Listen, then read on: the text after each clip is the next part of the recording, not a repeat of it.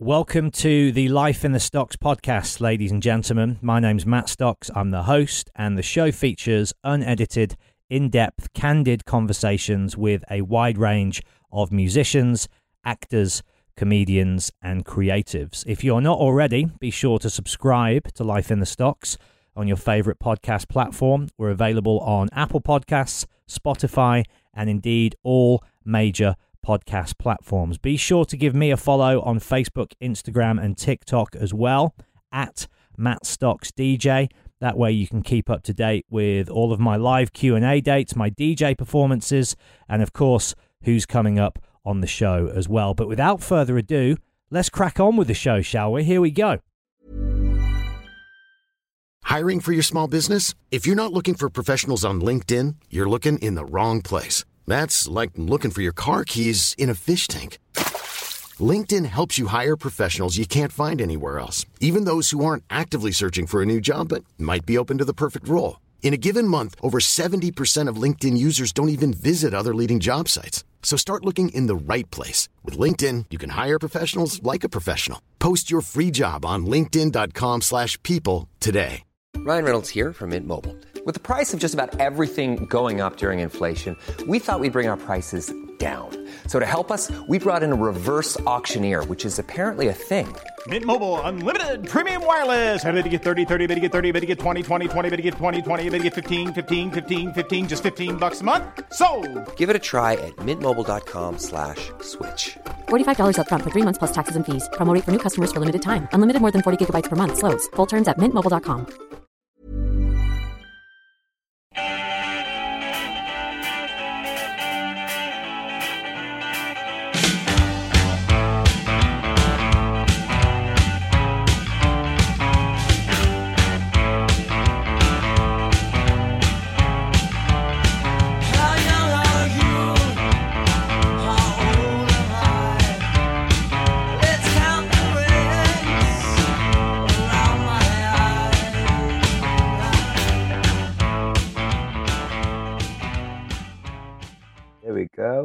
Tommy, Hey, are we doing? Is this a is this an audio and a video? uh, I only put out the audio, but um, it would be nice to see you if you want to be All right.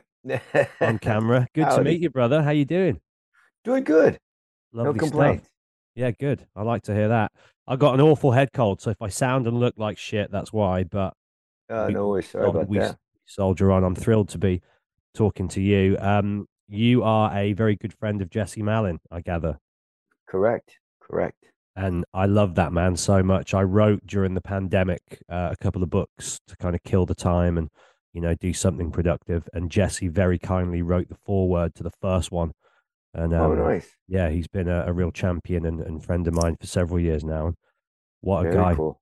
I actually spoke to him recently because I was, you know, running a few hypothetical theories in my head, and I was like, he should have his own podcast. Like, if there's anybody that should have one, it should be him with his stories and connections and way he has of of bringing people together. So I called him up to tell him that, and just said, you can, you know, do do with that thought what you will, but Yeah. I believe you should let it percolate. So we'll see. Yeah. exactly. Exactly. Were you just over here with him recently? Am I right in thinking that I was away when he was over touring? I know you've done some U- US dates together, but Yeah. No. Um. I had to cancel that bit. I was going to come over there and do the European run with him, but I I ended up having a having to have my hip my hip replaced. I had to I had to bail out on it. Um. But yeah. how how was that? Brutal. You know, interesting.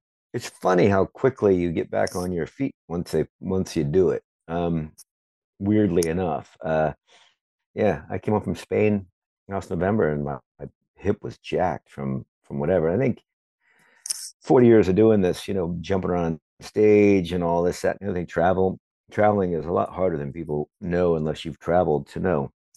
Um, as far as you know, sitting there for hours on end and shit. But um, yeah, that happened, you know. And uh, yeah, back up on my feet, walking around. It's like I got a hunk of metal inside me now. Yeah, you, you touch on something interesting there because um, you know, unless you're and obviously you will have been in bands at points in time where you are traveling in luxury, But for the Mhm. large part, when you're a touring and traveling musician, as you say, it's you're in confined spaces a lot of the time. There's the stage show and the physicality of that, obviously, but there's everything that comes with you know touring. And as Yeah. you say, after four decades of that, that's going to take its toll, isn't it? Yeah, I mean, you know, and it really doesn't come down to first class or, you know, coach class in that regard. Sitting around, um, you know, waiting to play and traveling is it's a lot. It's a and you know, especially flying, flying, flying is brutal, no matter how you slice that up. So, you know, I think, uh, yeah, I, didn't, you know, I didn't get the memo about that until uh, last November. Well, your body lets you know, doesn't it? Your body lets you know, and it is good in that regard. Um, you know, it kind of gives you the heads up most of the time before it's too late. Exactly, exactly. Where's home for you now? You're not in in Minnesota anymore, no? No, I'm in Hudson, New York. Been there for, gosh, 12 years now. What was the 12 inspiration to make the move out that way? Um, so my ex-wife had an uncle up there, an art collector, um, Uncle Albert, funny enough, hence the Beatles song, funny enough. Um, um, and we, we were we were helping him, you know, divest some of his some of his collection over the course of a couple of years, and we're come and Chip Roberts and I, who's in the Cowboys and Campfire with me, he and I were trans, trans transporting ourselves and artwork back and forth from Philly to Hudson um, to to work the stuff out. And after going there a bunch of times, we kind of we both kind of liked the town, and um, and I had the you know the idea of moving there because it seemed like it was a good little town to move to, and it was um, quaint and centrally located to airports and all that stuff, so I could do what I had to do. And uh, yeah, moved there, and I still love it. It's changed a lot, but and it's changed a lot in a short amount of time, but still a good little town. Yeah, I've got a good friend who lives in Woodstock, and um, I was out there with him last November. Spent a few days out there. We went hiking up in the Catskills and drove all around. And I gather that's not too far from where you are, right? No, it's it's all same area. Yeah. Yeah, and, and just the it still has, as you say, every, everything has changed. I think in recent years, gentrification kind of seeps in everywhere, but Yeah. that that area does seem to withstand that kind of development. I think more so than most places I've been, and and it, it certainly attracts, I think, a certain type of artistic that that hippie culture's still there. I think, and um, some of the most beautiful people I've ever met. I was only there a short space of time, but everybody that was there, I think, had been either you know inspired to move there or stayed there for similar reasons, and so it attracts fairly like-minded people. And some of the houses up there, man, are absolutely beautiful as well. Like you don't really get homes like that in the UK. That kind of Yeah. woodlandy cabin vibe. Yeah, exactly. Totally. No, it's it's it's you know, it's got that rustic vibe about it for sure. Um, but yeah, it's been gentrified. My little town got gentrified pretty pretty hardcore as of late with COVID and all that. And even before COVID, it was starting. But when the New York Times calls your, you know, little town a destination spot three, two or three years in a row running, I think that's bound to happen. The word gets out, doesn't it? Yeah. It's like anything, right? It's good before everybody finds out. Exactly. And then everyone finds out, and then holy shit. What is Exactly. um what's Minnesota like these days? Do you ever get back there? Is there any reason to get back there I do. than perhaps if you're playing shows? Like do you go back and spend proper time back there? Yeah, I go back and spend time with my family, you know, once or twice a year when I get around to it, and then I play shows there as well. Um, but, you know, like a lot of cities that I know and have been in a billion times, everything is changing in a way, and it's slowly coming back from from everything that happened from COVID and everything that happened from the George Floyd uh, murder. Um, it really changed a lot of cities, uh, and Minneapolis um, is still years away from recovering from it. It uh, what it what it did to that city is is a shame, um, and, and and at every level, pretty much. But uh, So I are you talking about culturally as well as economically then? both, both, Yeah. um, both hand in hand. Um, but like I said, you know, it, it's slowly coming back around, and um, and quite frankly, other places I've been in the country, you know, traveling around and stuff like that, have suffered the same sort of plight, uh, uh, whether it's homelessness, um, poverty, things like that. It it between COVID, George Floyd, and other instances like that, and Trump presidency, it has torn up a good part of most every major city in the country, and I guess that's what they're hoping is going to be Don, Donald Trump's, you know, uh, plan is to tear down the big cities for the rural people to get their way. I guess would be the, you know, the rural rednecks, the the racists and anti-Semites. I think he's really kind of making a play to make this their world somehow. You know, that's not going to happen, but you can see it in every city in the country right now. Yeah, we have a similar situation happening here. Obviously, every country is different and has its own idiosyncrasies and, um, you know, unique inherent flaws. But there's definitely, I think, a worldwide trend going on in that regard. Yeah, of um, division and a lot Yeah. of the people that I know as well in recent times. It's it's on a mass scale, but it's also on like an insular level as well. And you see families getting, you know, kind of torn apart by different members of the family having different beliefs and you know i think whereas before we could sit around to a large extent right most families had that ability to sit over the dinner table at you know occasions like say christmas or thanksgiving where you are and discuss differences of opinion intellectually and with with open ears but i feel like now it's um you know harder to do that a lot of people rush for the the fallout mode a Yeah. lot faster Oh, I I know I know several people whose families have totally shit the bath over it completely. Um, and it's unfor- it's unfortunate that it's um it- what it, what it's what it's coming from is what it's really unfortunate. But the realities of it is it's always been there, but that uh, that Trump was able to give validity to in, the just the such an extreme insanity. And and I'll be honest with you, it comes from both sides over here, um, anyway. But Yeah. but really, it's um, you know the, the left has their issues too, but really, the stuff that you know is really plaguing know our society is really just uh, it comes down to I think mental wellness. I mean, it's really not it's not steeped in any realities most of most all of it and you can't help but think wow this is red and this is white. Uh, but but no that isn't red. That's you know it, it's no that's a color of red. It might be a shade of red but that's fucking red. This is white. I mean so you got two people looking at the same thing but you get the you know people on the far right just going no that's not red.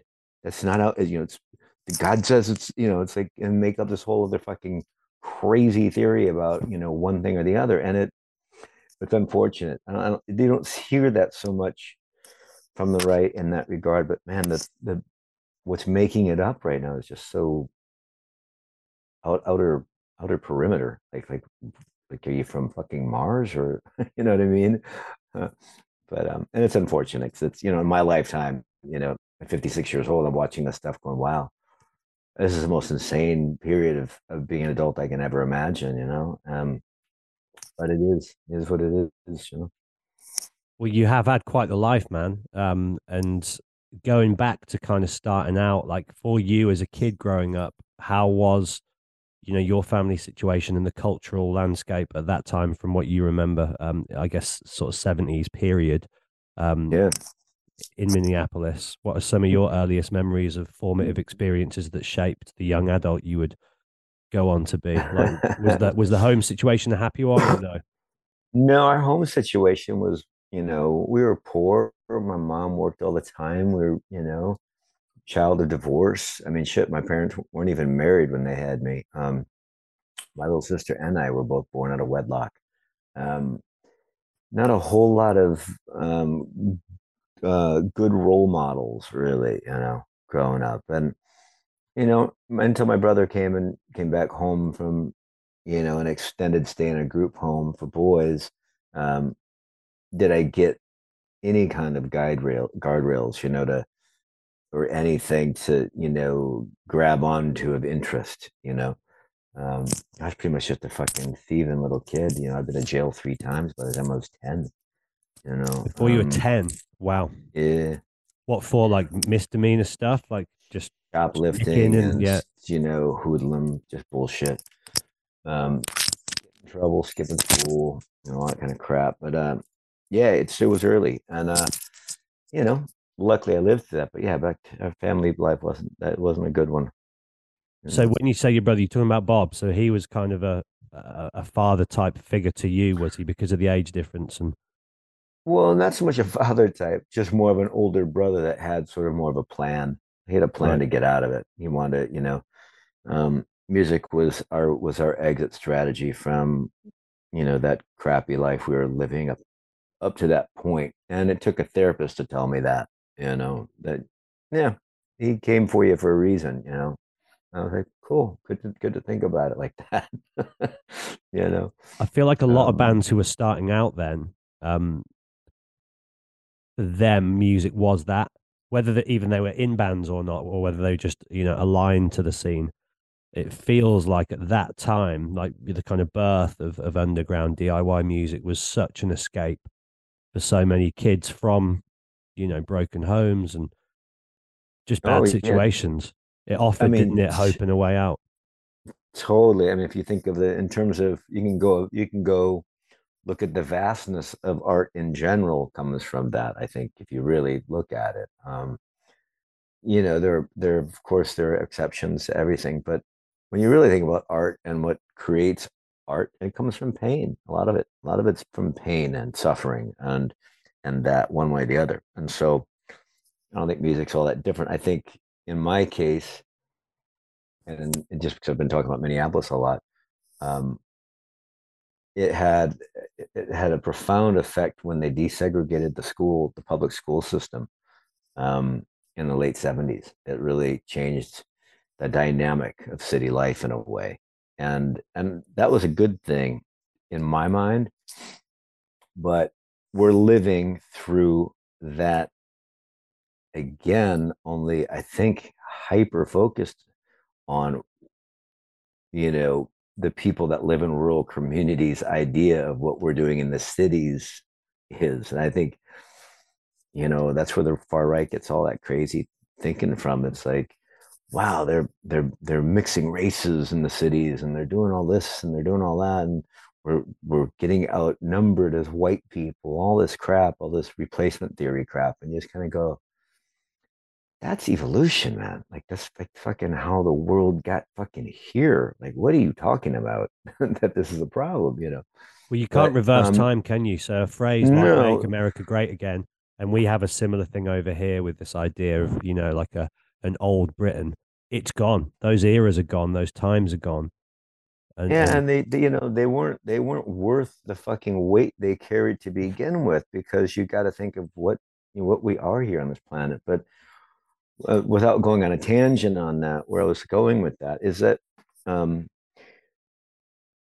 what made uh, I think it, it had a lot to do with, like I said, the desegregating of the public school systems um, in the '70s, especially in Minneapolis's case. Um, why our you know our music scene was so vibrant in the in the in the early '80s, early early '80s, late '70s, you know, going into the '80s.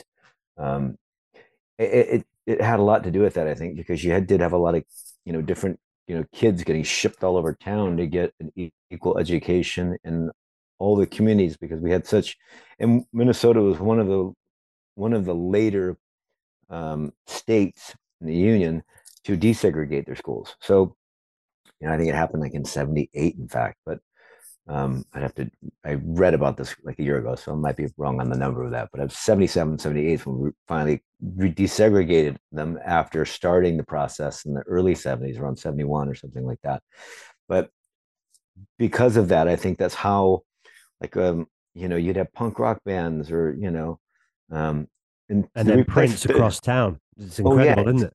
exactly and you and you had art bands and you had you know a little of this all of it kind of converging on downtown minneapolis and um and we all hung out together we all went to parties together we all liked certain things about each other's music, but we also com- we were also it was a healthy competition amongst everyone in a way.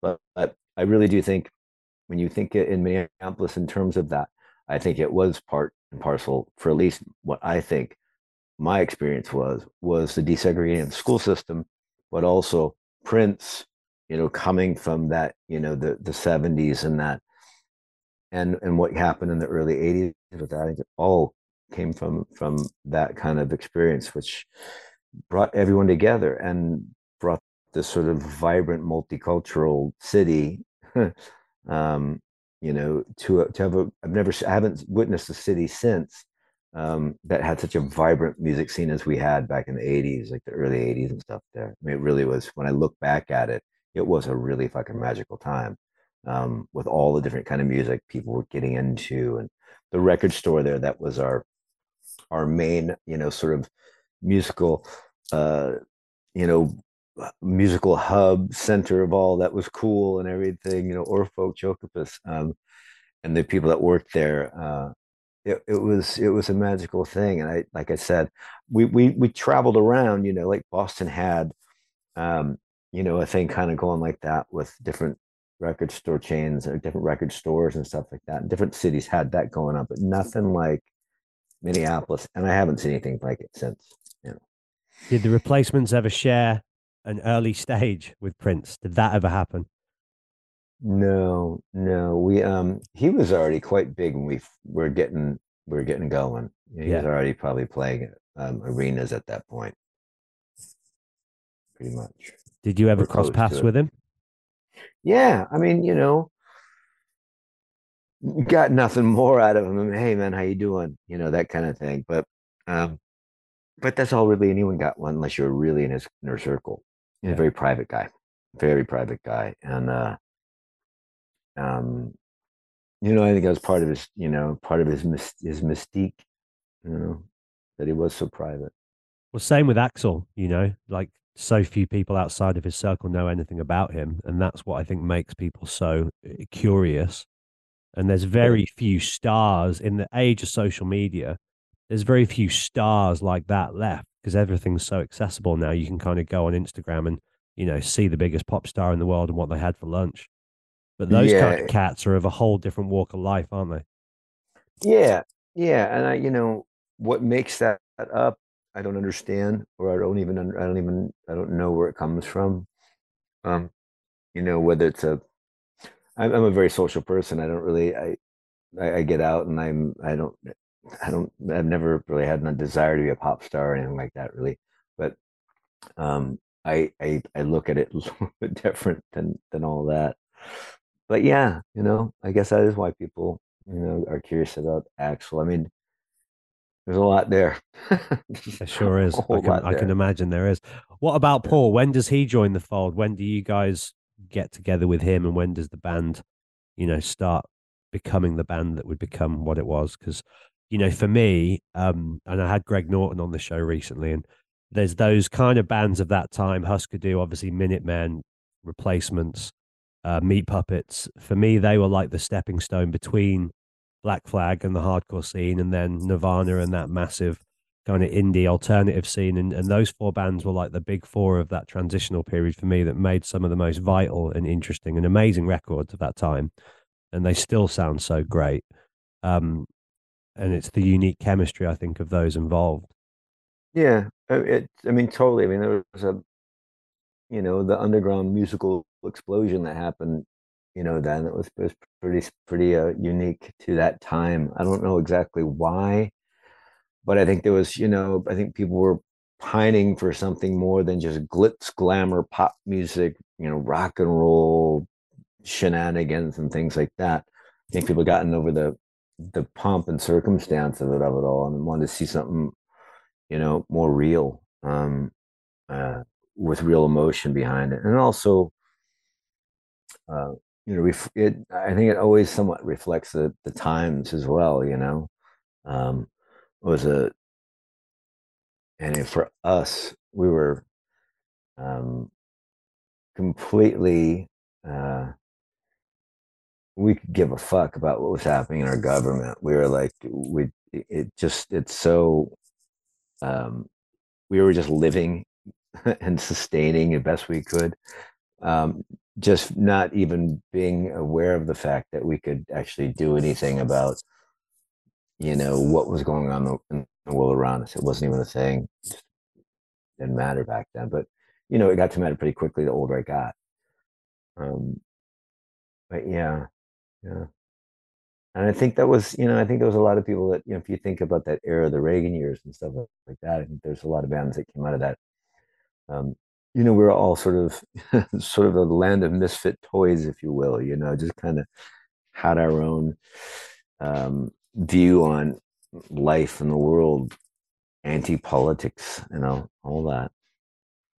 Well, I think what was really interesting about you guys is you had a broader musical scope of influences, which stood you apart from from you know the likes of Black Flag and and those earlier hardcore bands. And so you were playing with a similar energy, but you had much more taste and and interest feeding into what you were doing. Um, how was the dynamics within the group early on? Like, was there always tension there, or did that come later on as as you know the pressures of growing as a band you know caved in on you all or was that te- creative and personal tension kind of always there you know more so for paul and bob i think than than than than any of us i think.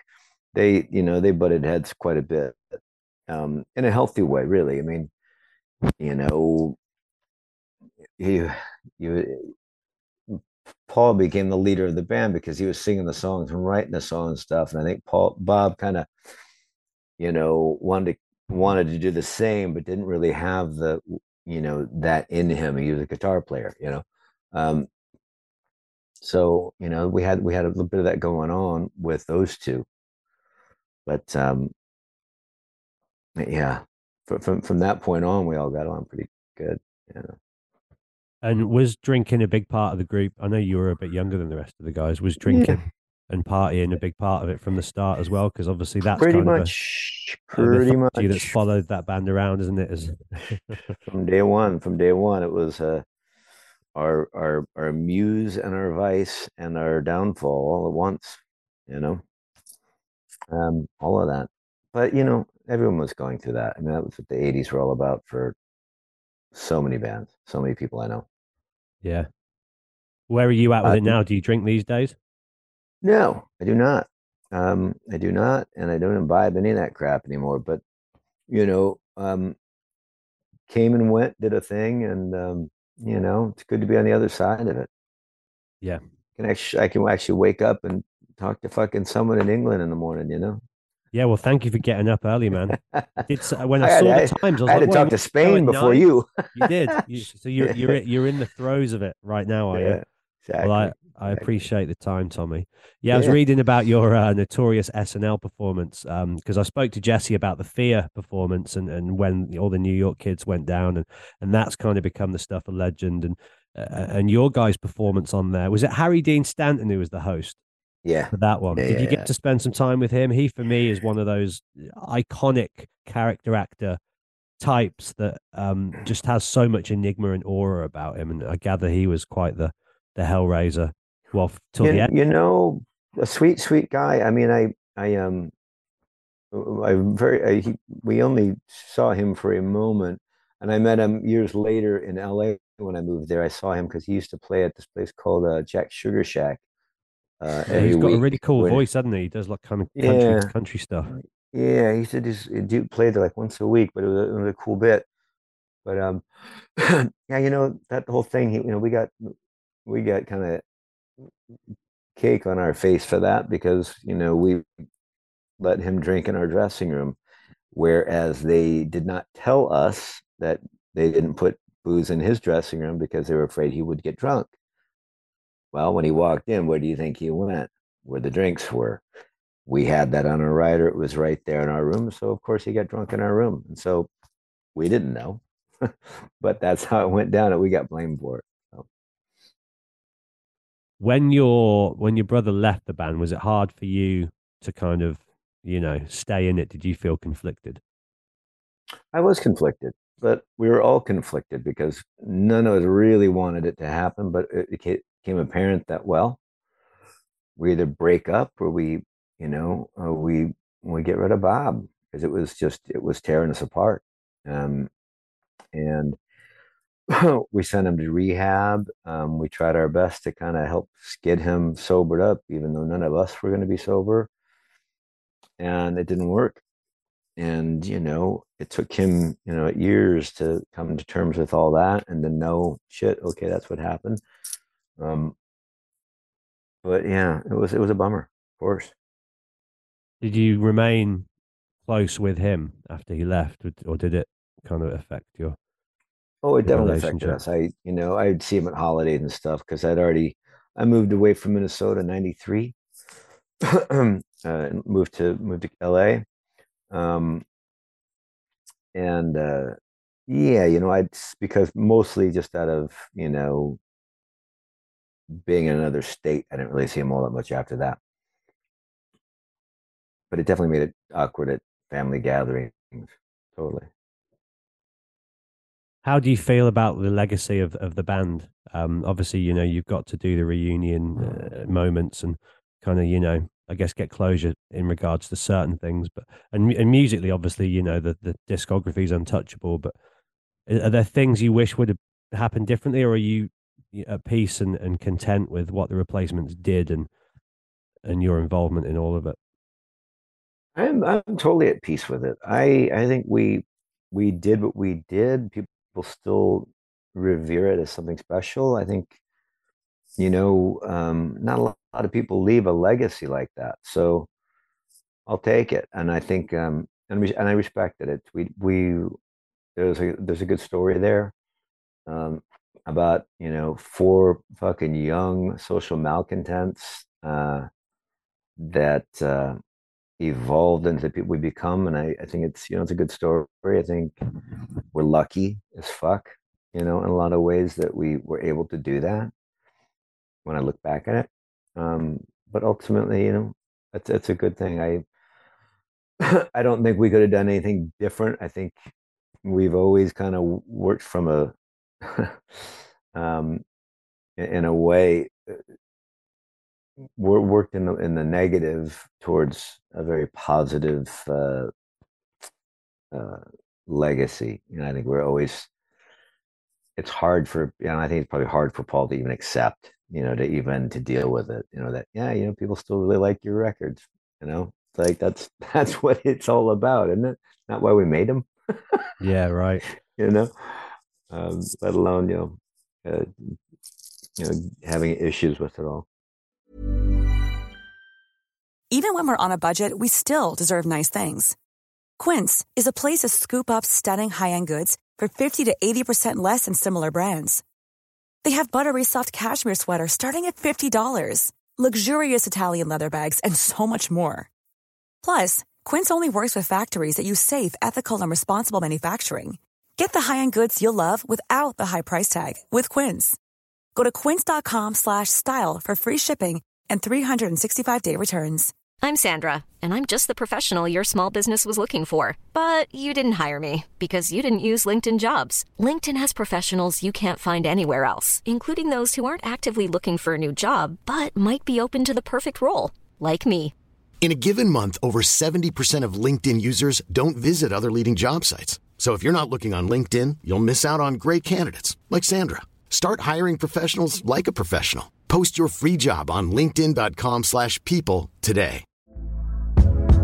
Hey there, it's Michele Norris. I'm host of a podcast called Your Mama's Kitchen. When I travel, I'm usually looking for a way to find a taste of home when I'm not at home. And one of the things I love to do when I am at home is entertain. And Airbnb allows me to do that. When I was in California recently, I rented a house that had a great kitchen. And when we were sitting around the table, we were all thinking, we're in someone else's house. Someone could be in all of our homes as well.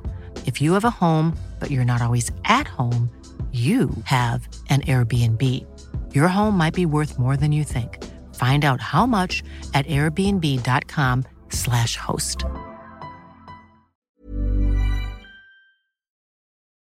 I guess for you, the, the the nice vantage point with your time in that band and also Guns N' Roses is, am I right in maybe assuming that not being perhaps the focus of attention allows you to enjoy it for the purity of what it is because there's not that same. I don't know whether pressure's the right word, but you know, you're not as hung up on certain things as you sort of allude to there. You can kind of just appreciate. Yeah. the There- there's there's there's something there's something to that, sure. Where you know, where Paul or an Axl might be, you know, they might be the one on the more the pressure to be the leader of the band and all that crap that goes along with that. Um, there, there'd be something to that, totally. Um, uh, especially in the Guns N' Roses aspect, where I was more of a team leader in kind of a way when I first started off, you know, um, if you will. But uh, yeah, yeah. I, I guess I, I guess I have kind of been able to look at it from somewhat the outside looking in, and you know, finding the beauty in it as we've gone along. You know, Would you be the longest serving member of Guns N' Roses apart from Axl ever? Uh, and Dizzy, Right. So yeah, because I mean, you were in there from what ninety eight is it ninety eight, yeah, to two thousand and thirteen or fourteen, something in there. wow, so fifteen years. How did you get? How did you get the gig in the first place? That's quite a curveball. It must have presented itself quite a left field. Yeah, Pitch. my buddy, my buddy Josh Freese was the drummer at the time. He was he was in the in the band, and um, and he asked me if I wanted to come audition. He said it'd be fun. It was just we kind of did it as a on a lark, and uh, I learned up like I think three or four songs and went out there and just played them just for fun. And I got the gig. Um, you know, pretty much the next day, just after talking to Axl about it. What happened with it, which was which is why I, I chose to do it really was that in terms of what his goal was, um, he still had the name, he owned the name, and he kind of looked at it as well, those fucking guys abandoned me, so I'm fucking gonna still do it. I'm still fucking gonna be Guns N' Roses. And the way he presented it seemed more punk rock than anything I'd heard. And I thought, all right, I'm in. Let's do it, you know. And that was kind of how it how I joined that. Um, You had to respect that tenacity. fuck yeah, I did, and I did totally. Um, and you know, have nothing but you know, good, good, good things to say about it. I mean, sure, we butted heads on things, and wasn't the easiest gig at all times, but uh, um, you know, it was a good experience. I got a lot out of it. I mean, I can only imagine, uh, you know, from the stuff that would follow the band around the sort of early 2000s in particular of, you know, arriving on stage X amount of hours late and all of that, all the sort of bad press that follows that. And then the Yeah. whole Chinese democracy saga. Like, I don't think Mhm. that the record in the history of recorded music that uh, has created as much confusion and curiosity and, and Yeah. talking uh, as that and to be front row to all of that what uh, an amazing experience really as you say as long as it's positive you can just look at that and go wow what are you Yeah.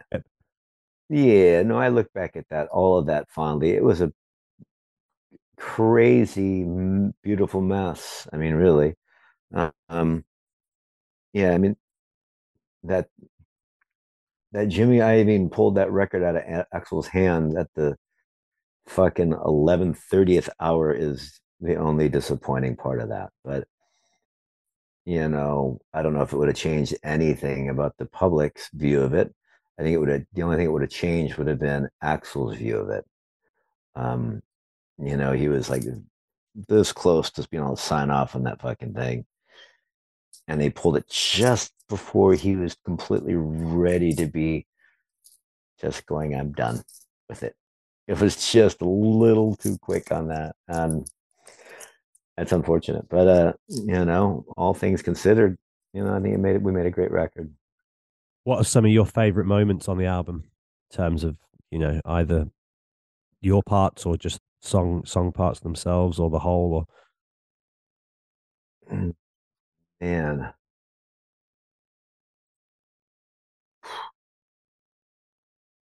It was it was a lot of work getting that many people from different backgrounds to make something that ultimately Axl produced. He he took all of us sort of retarded kittens and kind of corralled us in a way that made us uh, write together and work together in a way. And I it was it, to his credit, a lot to his credit that he was able to kind of uh, navigate that in a way.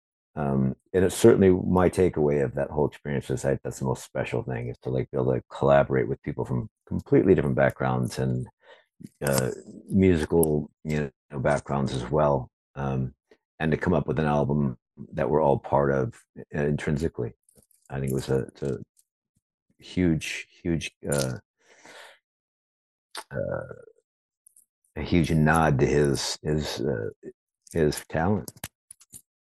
Yeah, he's a super unique dude, man. And I think there's a few people who I've spoken to who've kind of worked closely with him and are on good terms with him who have, you know, an insight into his true character. And he seems like, you know, an honorable man at the core of all the madness, um, which I guess is, for some people, I think the most important thing. I think it certainly is for me with the people in my life is like, what's their heart like? Are they a good person?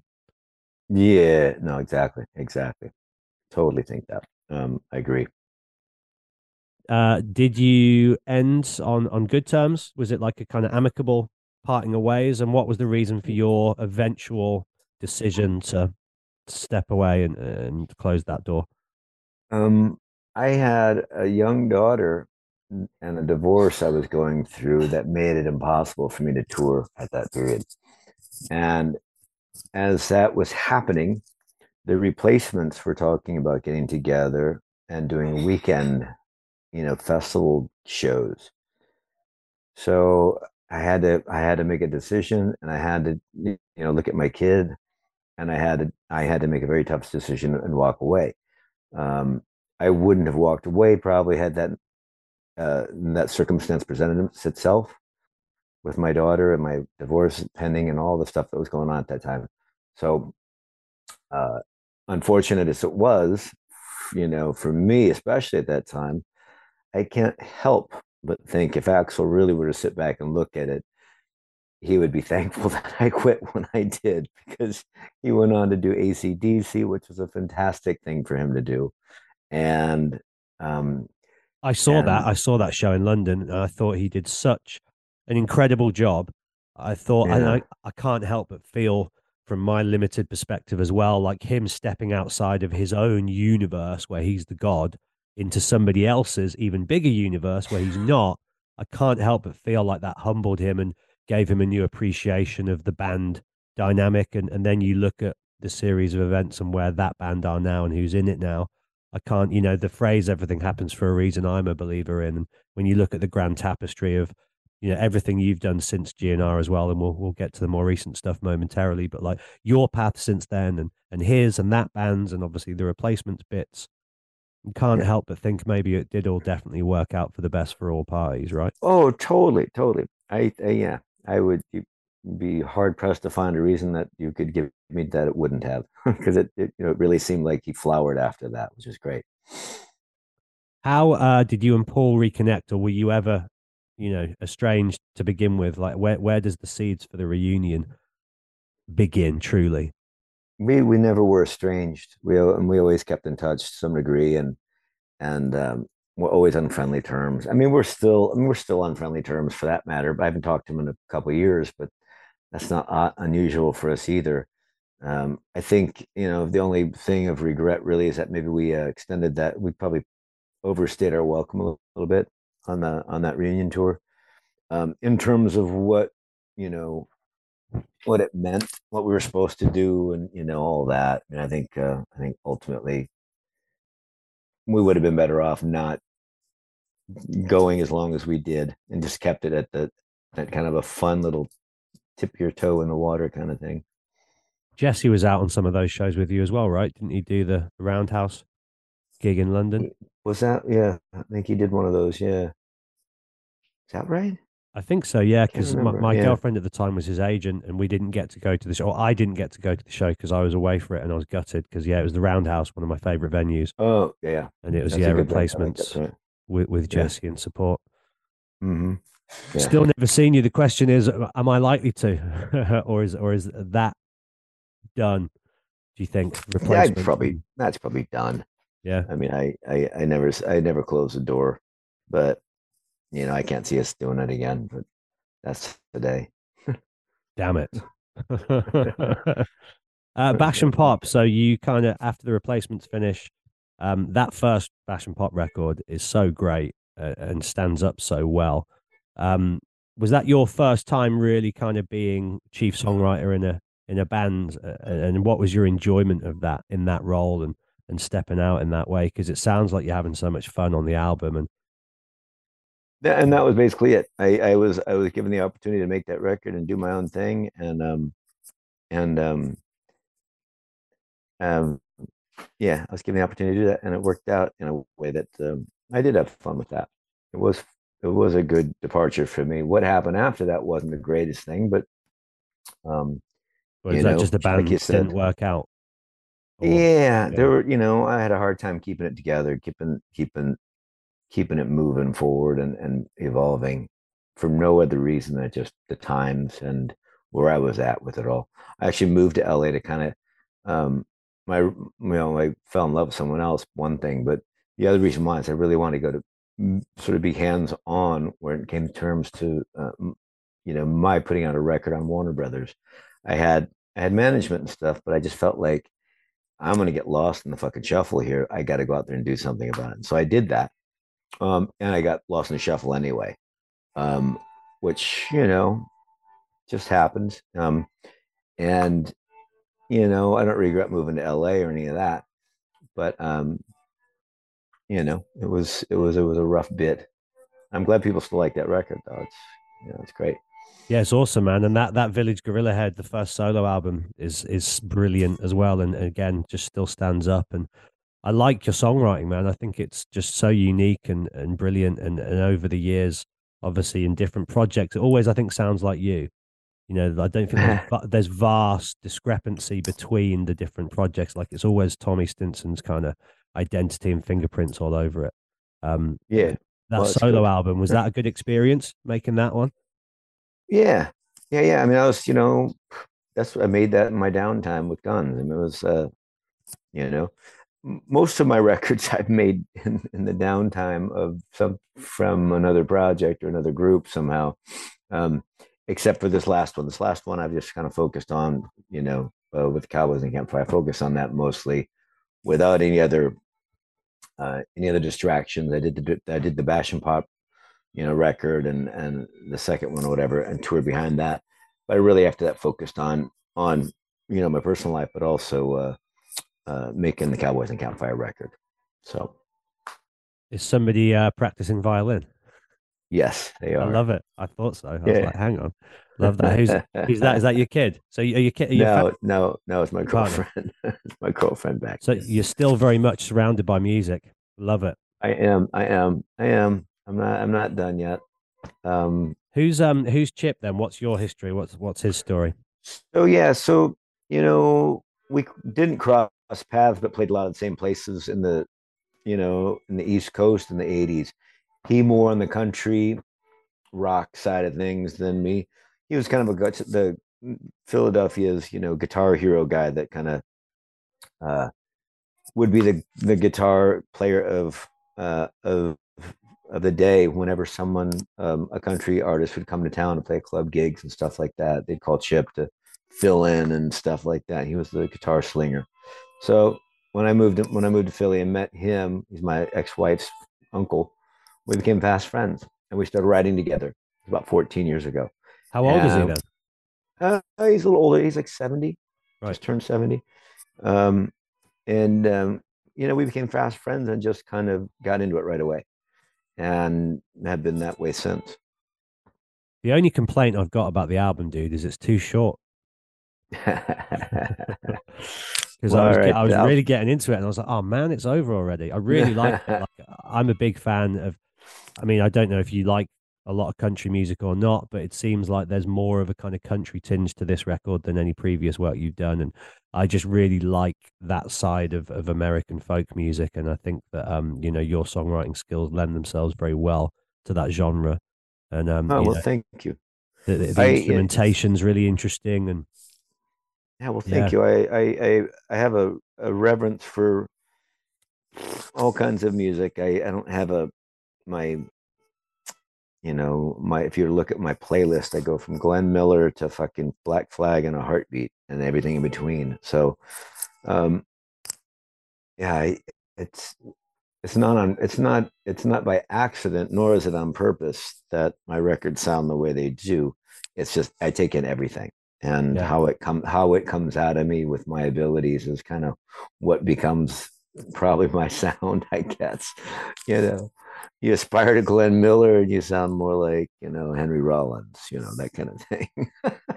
um, you know, uh, it's it's it's a funny thing. And I like I was thinking the other day that I was just kind of reflecting on it all and thinking, you know, I just still so much more I want to do, so much more with it. And and you know, as I'm doing press for this record now, um, and getting ready to do shows to support it and all that, um, I'm already, you know, I'm already thinking of my next adventure. You know, Always. Well, that's that's the case of the creative brain, I think, and uh, and Yeah. lo- long may it continue and remain. Um, Yeah, because I you. think the minute you're satisfied and done, then it's it's over, isn't it? You're like, oh. yeah. yeah, time I mean, to retire, I'm- and that's fine too. You know, when that day Yeah. comes. Yeah, as long as you as long as you go, I've done all I've done. I'm happy with that, and you move on. Yeah, so be it. I just I'm not there yet. So tell me about Tom Waits before I let you go. Um, what was that like getting to hang out, spend time, and and you did like, rec- did you record or just jam? What what, what was the exchange? we recorded with we recorded there? with him. We recorded with him uh, on the uh, "Don't Tell a Soul" debacle. Um, no, he's a sweetheart of a guy. He uh, really, um, yeah, he such a sweetheart. He came in and you know worked with us and told us stories, and we had fun with him. And I got to run into him a, a few other times after that, um, in different occasions, like uh, when they did the Storytellers show on uh, VH1. I think it was in ninety. No, it was in like ninety nine or two thousand. Um, I got tickets for that, and I went with Robin Finck, Guns N' Roses, and and uh, his wife, and Paz, who's the bass player for the Pixies right now. She was my date on that. Even though we weren't dating, she just really wanted to see the show. And we had, we happened to have an extra ticket because I got them through Bill uh, Bill Flanagan from musician, who's a buddy of mine who produced that show. So um, it was amazing. And, and what was really fun about that, um, because I've run into him so many times, just had small talk with him. I've never like sat down and like had a major hang with him. Although I can see that happening at some point. Uh, I'd love to do that. But uh, after the show, we get to go back and say hi to Tom, and you know, it was me and Robin and Paz and and and Robin's wife, and we're walking up the stairs, and there's Kathleen, Tom's wife. Oh, hi, Tommy, how you doing? You know, and Robin's like, "What? Like, you actually?" He thought it was lying that I knew him. You know, so we go up in the room, and Tom's there. Hey, Tommy, how are you? You know, and and just kind of blew my uh, Robin's mind grapes a little bit, and it was funny. It was a funny. uh funny exchange. He really thought I was lying about it all. He's such a Tom Waits fan, but um, it was kind of a special moment. Um, but he's a really, I mean, I, I saw some, I saw this really funny thing that he did um, with Bob Dylan. It was a radio show thing. I know it very well with the exchange of voice note um, answer machine messages where they're talking about no, pigeon. not that. Yeah, if, if that's the one where Tom calls him up and tells him about um, uh, they were they were um, they were I think they were Jewish jokes he told. Um, it was I can't remember what it was. But they were Jew they were Jewish uh, anecdotes that were um, funny Jewish sayings. That's what it was. They were funny Jewish saying. You got Tom talking about it, and it's just it's just it's gut splitting. It's so funny. But he just he goes and I think it was like ten of them that he talks about. Um, that uh, or Yiddish, Yiddish sayings or something. It was funny. yeah, that's shit. what it is. Yeah. Yeah. I think it's on YouTube. All of that. It's the Bob Dylan theme time radio hour. Yeah, He, yeah, yeah. set it up by saying, uh, "My good friend Tom Waits keeps leaving me little answer phone messages, and let's see what he's going to Yeah. say." And then he'll like play him. It's like, "Hey Bob, it's Tom." It's yeah, yeah. so good, so so good. So for for you, like you know, because you've obviously been in in arenas with you know superstars and and situations with icons, and is there anybody out there that you uh, like you know still a fanboy kid around like have you been in that situation where you've been like oh my god i can't believe it's so and so or are you at a level now where everybody's a human and you kind of just feel like you can hold court and be You know, it's it's funny you should say that um, because I have. I mean, I've hung out with David Bowie. I've hung out and you know shot the shit with Keith Richards.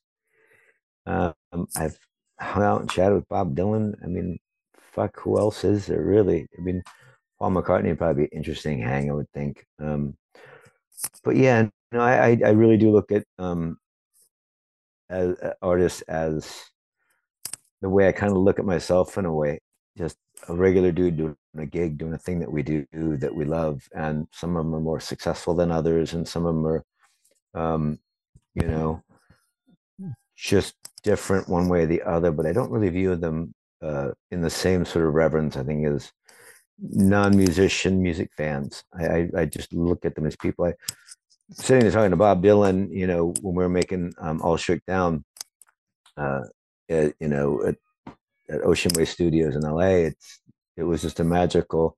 He goes, "Hey, hey, Tommy, come here," you know, and walked in. I started talking to him for like forty five minutes while we're cutting tracks in the other room, and and uh, he was super sweet and just asked, he wanted to know what Minneapolis was like these days and all that. And it was 'Cause just he's from there, right? special. Yeah, originally. So when you when you spend you know that kind of moment with icons like David sitting next to David Bowie on a couch and he's asking me about how my life is going and all that stuff, and really seemed interested. It's like you go like he's just a regular guy. He's like having just a chat with me. Like you can't really look at them differently after that moment, you know. Um, maybe Frank Sinatra would have been another story altogether. That's a bit different, probably. but yeah, I think anyone that I'd have that kind of feeling for would be dead by now. Yeah, I think as well, often the bigger the star, the more, as you say, kind of humble they are because they've got nothing to prove and nothing to show. And, um, you know, I think if anything, they just crave normality, right? Because if you're surrounded by the madness of fame enough, then I think it can just get, you know, so boring and old. And you're like, I just want a regular conversation with a regular dude.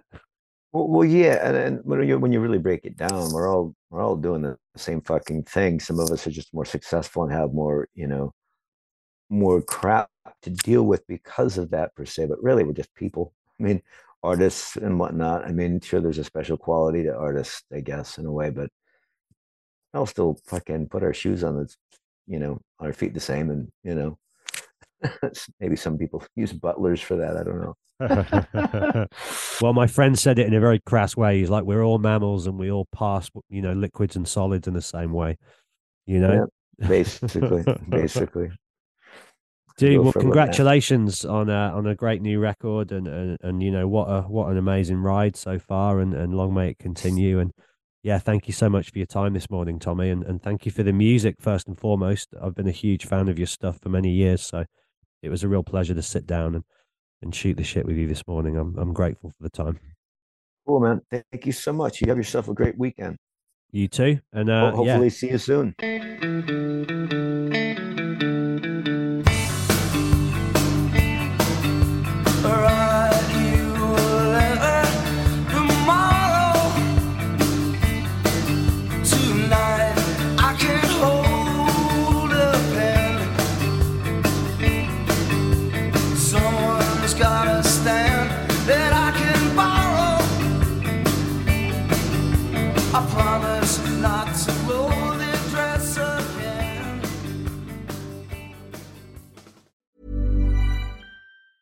Hi, I'm Daniel, founder of Pretty Litter. Did you know cats tend to hide symptoms of sickness and pain? I learned this the hard way after losing my cat, Gingy. So I created Pretty Litter, a health monitoring litter that helps detect early signs of illness by changing colors, saving you money and potentially your cat's life. Pretty Litter is veterinarian developed, and it's the easiest way to keep tabs on your fur baby's health right at home. Go to prettylitter.com and use code ACAST for 20% off your first order and a free cat toy. Terms and conditions apply. See site for details. Even when we're on a budget, we still deserve nice things. Quince is a place to scoop up stunning high-end goods for 50 to 80% less than similar brands. They have buttery soft cashmere sweaters starting at $50, luxurious Italian leather bags, and so much more. Plus, Quince only works with factories that use safe, ethical, and responsible manufacturing. Get the high-end goods you'll love without the high price tag with Quince. Go to quince.com/style for free shipping and 365-day returns.